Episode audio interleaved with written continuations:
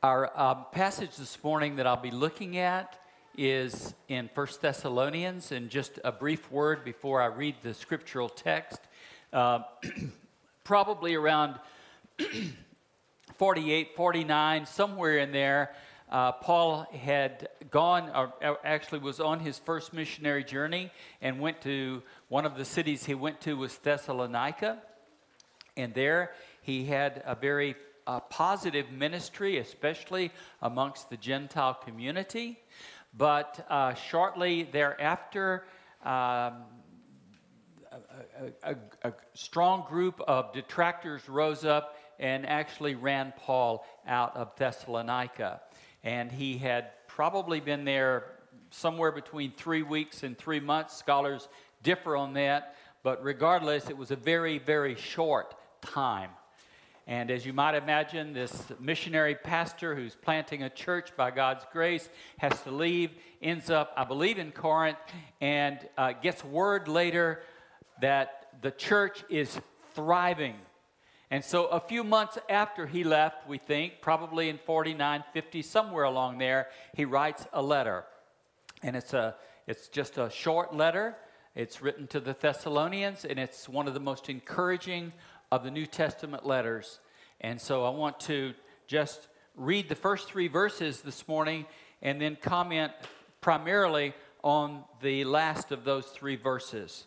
So Paul writes to these guys uh, who've been in the faith a very short time, and these, again, are people that he's very concerned about. He wants them to do well. He says, Paul, Silvanus, and Timothy to the church of the Thessalonians in God the Father and the Lord Jesus Christ, grace to you and peace. We give thanks to God always for all of you, constantly mentioning you in our prayers, remembering before our God and Father your work of faith and labor of love and steadfastness of hope in our Lord Jesus Christ. And thus ends the reading of God's holy and inspired, authoritative word. Let's pray and ask God's blessing. Our Father, we do ask you to bless the ministry of the Word of God. Father, we desperately need a word from God today, not a word from a preacher, but we need the very Word of God. Help us, Lord, as we look at the Scripture today that you might illumine our minds by the power of the Holy Spirit to understand the meaning and to see how it applies to our lives and the difference that it makes for us as it is a lamp unto our feet, is a guide for our life, and forms and shapes who we are in Jesus Christ. And I pray this in Jesus' name. Amen. As we begin this little short period, we find immediately that Paul is a man of prayer and he prays for his people. And this isn't the thrust of the sermon this morning, but I do want you to bear in mind that wherever Paul went, uh, he prayed for the people, and after he left, he prayed for the people, and he, he believed that God uh, honored prayer, and God does honor prayer. And I simply say this to encourage all of us to be people of prayer. It's a very wonderful thing to spend uh, time in prayer, uh, honoring God, glorifying God, praying for the saints. Uh, and it's really a good thing to do uh, just in the early hours of the morning when you wake up and just begin your day with prayer. So I just want to encourage you with that. Um, I think I heard a very famous preacher a number of years ago when I was a young man and he, this guy was at the end of his ministry, and he remarked that the one thing that he wished he'd done more of in his Christian life and Christian ministry was to pray. He said, I didn't do enough of that. And so I thought I might mention that. Now, what I really want to focus on this morning is the third verse, and it is a verse that deals with three key aspects of the Christian life. Now, bear in mind, Paul has been gone from these people. He's hearing back about these people, and he is desperate to know that the Christian faith has really taken root in their lives. And he gets this report, and he writes back. And the things that he says indicates that, yes, for sure, these are genuine believers in Jesus Christ. And the things that he says about them are the things that indicate to him that their faith is for real. So there are three things. Number one is the work of faith. Number two is the labor of love. And number three is the steadfastness of hope. Now, John Stott said that uh, every Christian is a believer, a lover, and a hoper. I like that. And he goes on to say that faith, hope, and love are thus the sure evidences of regeneration by the Holy Spirit, and together they completely reorient our lives. John Calvin said about the same thing, but much simpler. John Calvin simply said this that these three things are a brief description of true Christianity. These things are a brief description of true Christianity. So I want to just look at them very quickly this morning, beginning, of course, with the work of faith. And immediately, when we look at these terms, work of faith, it may be it may be that you're thinking as you consider this don't you see paul there's a contradiction in terms here which is it is it faith or is it works and Paul says, Well, yes. Well, okay, Paul, what, what do you mean by that? Well, I just want to think about this for a moment. Uh, the word for faith here in Greek is pistis, and it, it's, it is a word uh, that the uh, reformers and others described in three Latin terms. Uh, one of these is notitia, to note, uh, or to have knowledge of uh, assensus to assent or agree to, and the last one is fiducia to rest or trust in. And so faith is a matter of knowing, agreeing, and resting. And if I'd had a, a chair up here handy, I'd go sit in it and then put my feet up and my hands up, and that would be the rest. And I want to ask you, where is the work in that? There's no work in that. There is absolutely no work in that. And so when Paul says your work of faith, it begs the question what do you mean?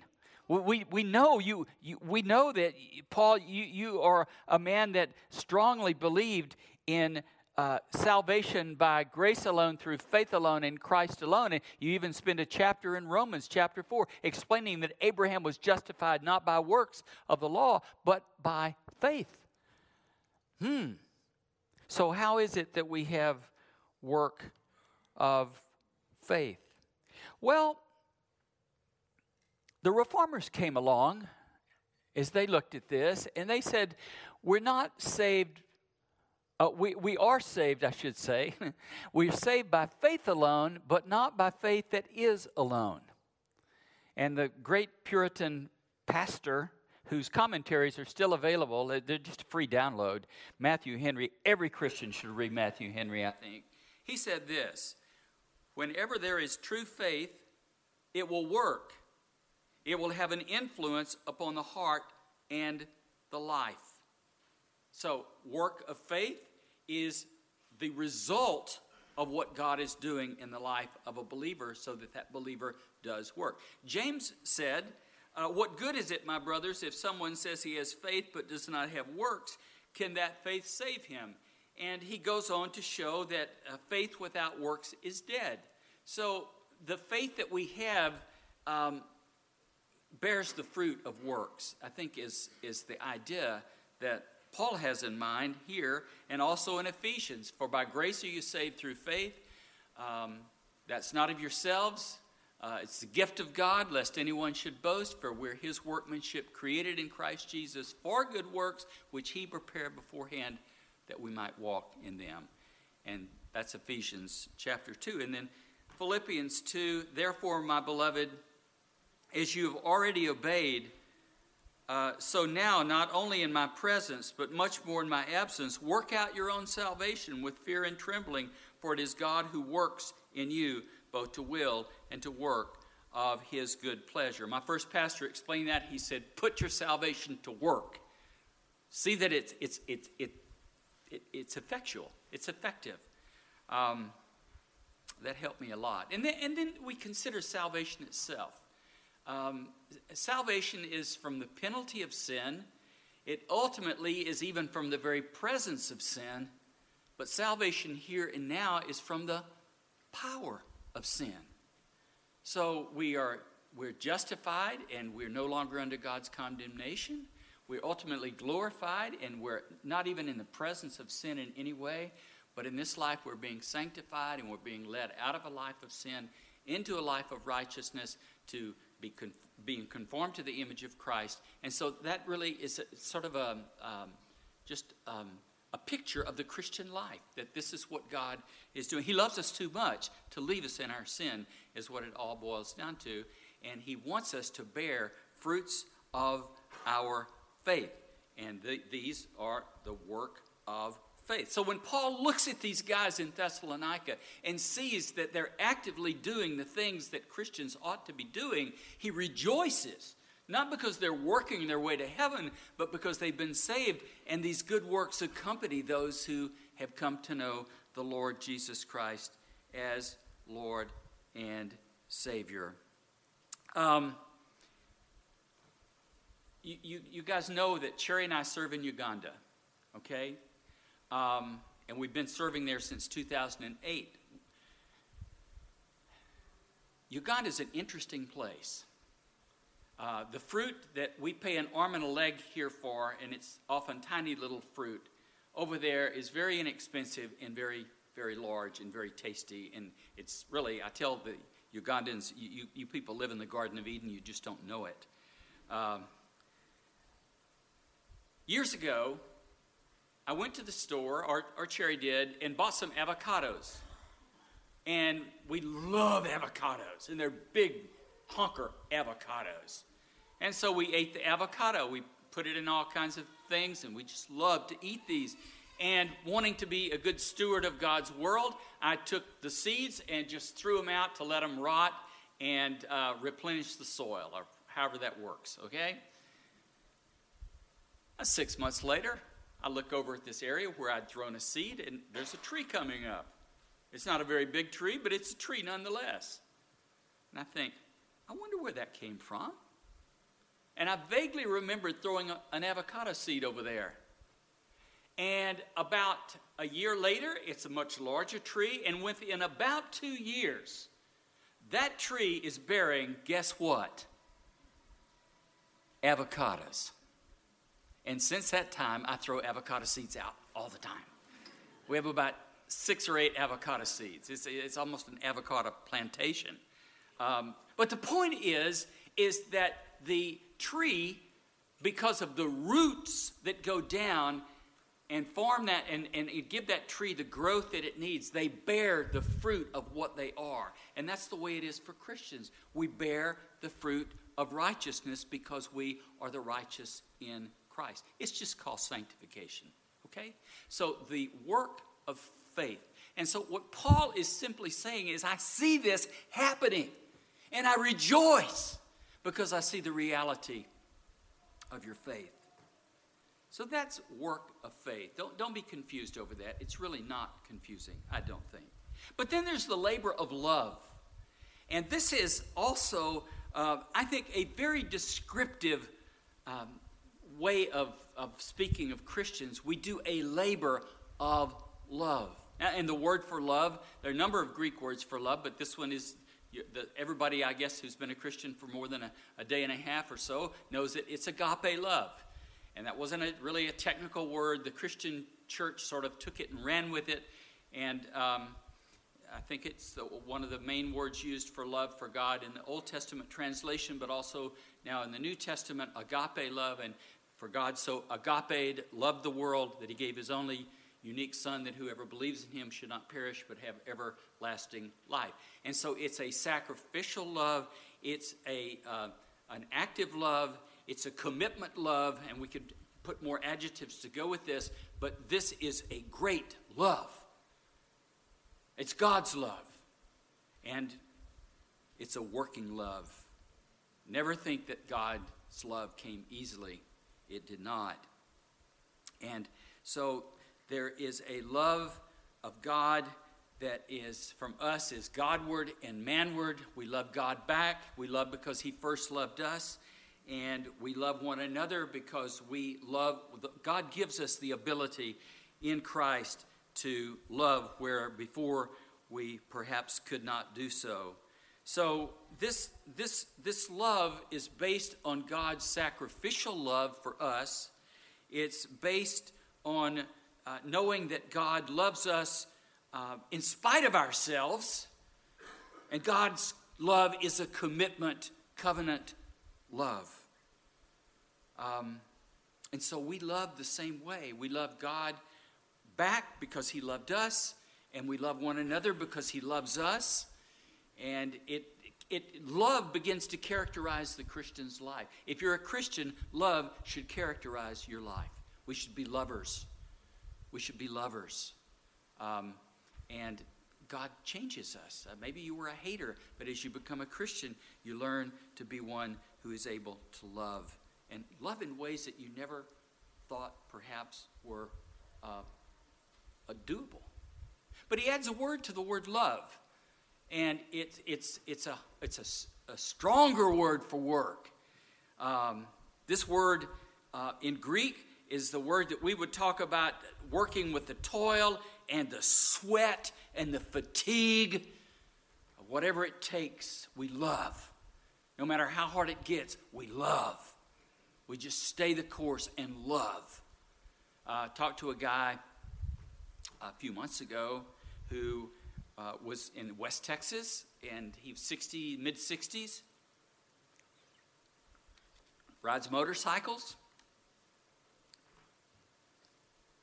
Said, You know, I took a trip not too long ago.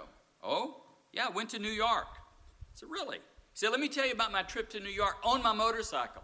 I, I left out from Lubbock, and I figured I left early in the morning. I figured by the end of the day, I'll stop and spend the night. Well, by the end of the day, there was no motel, there was no hotel, there was nothing. He said, I just kept on going. I said, Seriously? You kept on going? Yeah, I kept on going. So he rode all day and he rode all night. And the next day he was riding. This is a guy in his 60s. And he says, then it came time to go to bed. There was no motel. And I rode on. I said, Seriously? You rode on? He said, Yeah. He said, Man, when I got to New York, he said, You have no idea how tired I was. And I said, Well, I can guess. Uh, that, that's kopos. I, I know another guy who recently, in his mid 70s, was building a fence with a buddy who was actually older than he. And this guy would get out early in the morning and go out and work a hard hour. And at that point, he was completely exhausted. I mean, done for for the day. It's not 25 year old guy. This is an old guy. But his buddy was out there working, and he thought, I can't let him down. And so he went in to rest for a little while, and then he got up and he went out and worked the whole rest of the day at about one quarter speed with no energy, completely exhausted. That's what this word means. That's the way we love. We love when it's hard to love. We love when it's tiring to love. We love when it's not fun to love. And that's the love of which the Apostle Paul is speaking here. It's an exhausting love. And so you stop and think about it and you say, well, how did Paul see this in their lives? Well, they live in a pagan, wicked, uh, very ungodly society. And to take a stand for Christ and to live for the Lord is to be diametrically opposed to their culture and to be on the outs with everybody. And yet, Paul was watching that they did just that, not living lives of perfection. We saw in, in Romans 7 this morning. We struggle, we really do. But in the struggle, we have victory because God is working and, and promises us there's no condemnation. And that's what these guys were doing. And they were, they, they were staying the course, they were living the life, they were, they were striving to honor God with their lives. So they were basically they were loving God by fighting sin. And then the other thing that I, I just I pull from, from the Thessalonican experience is these guys were loving God under adverse circumstances. It's so easy when things are going well to say, Love you, Lord, But when things are hard and difficult, oh, whine and moan and groan and maybe even shake your fist at God and say, Why me? Well, Paul would say, Why not you? And he had taught these guys these certain things, and they're living according to a love for God. They're loving God back because God in Christ first loved them. But then they're loving others. They had to love their neighbors who did not love them, and they had to love their brothers and sisters in Christ who are not always perfect. And we all know that. We're a church, uh, we're human families, and sometimes we, well, we get on each other's nerves or we irritate each other, or we do one another wrong, and so on and so on. And what do you do? Well, according to the Bible, we love one another in spite of ourselves and in spite of our brothers and sisters in Christ. But love is a dominant feature here for the Christian. We need to be lovers of one another, of God and one another. Paul says in Romans 12:10, love one another with brotherly affection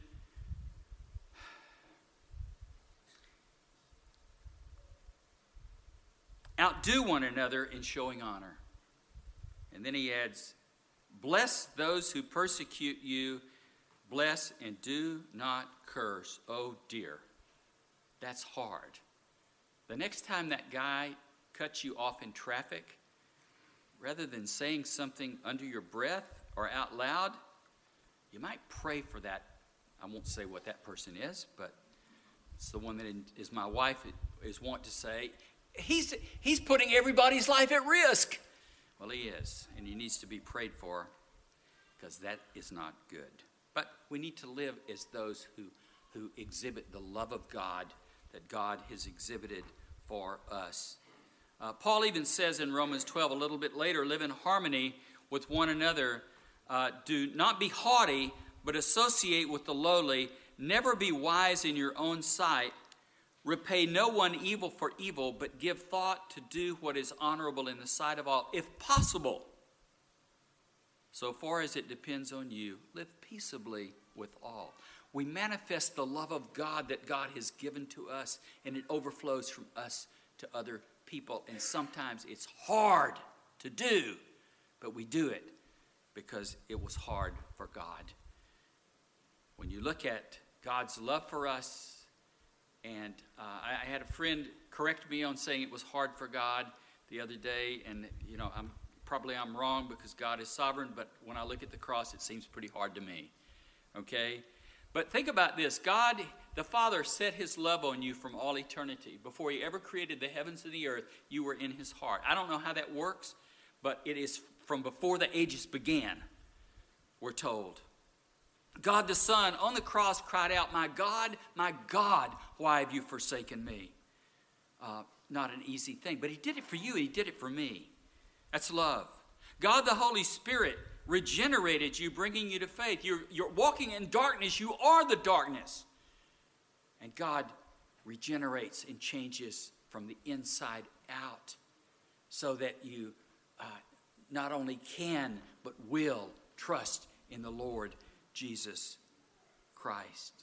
And then God the Holy Spirit, because God loves us so much, comes to live in our lives and changes our lives from the inside out. It's called, as I mentioned earlier, sanctification, and we come from a life of sin, and God works in us to bring from us uh, deeds of righteousness and a righteous life. Um, and then God the Son this is the one that gets me. He ever lives to make intercession. He ever lives to make intercession because I need to be interceded for all the time. Satan is a great accuser of the brethren, and he's got plenty to accuse me for, I can assure you. But Christ is interceding, he never ceases to make intercession. And then there's the matter of discipline. Have you ever thought how wonderful it is that God loves you enough to discipline you? Praise God. You really love me, Lord. You want me to be what I'm supposed to be. You don't leave me to myself. And that, brothers and sisters, is a huge gift of the love of God. And then, lastly, when I consider the love of God, nothing can separate us from the love of God which is in Jesus Christ our Lord. Romans 8. It, it can't happen, it's impossible. It is absolutely impossible to be severed from the love of God if God loves you. It Can't happen. Well, there's security in that. Praise God for that. But but the way that works is it makes us want to love him back. And because we love him, we love one another as well. We're to love the Lord our God with all our heart, with all our mind, with all our soul, and our neighbor as ourselves. So there's your labor of love. But then the last of the three, the steadfastness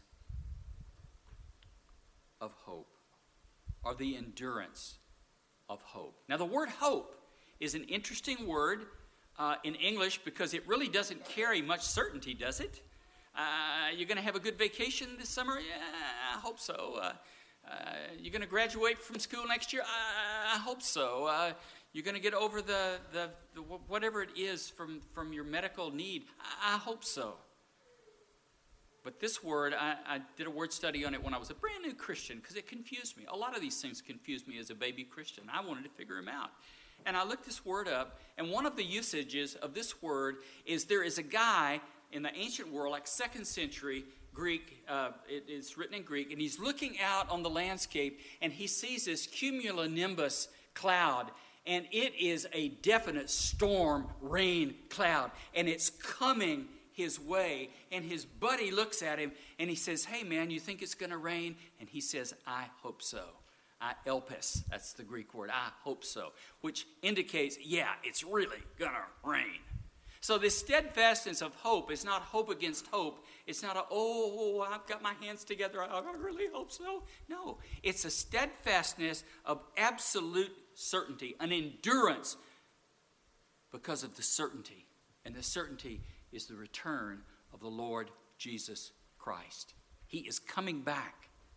And these guys lived in anticipation of the return of Jesus Christ, and so ought we. A confident expectation, a, a true certainty that the, the Christ who left is coming back. That he's gone to prepare a place for us that where he is, there we may be also. He's coming to fetch us, as it were. Christ lived, Christ died, Christ rose and Christ is coming again.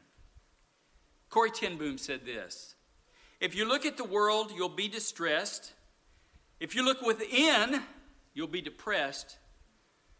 If you look at Christ, you'll be at rest. Praise God.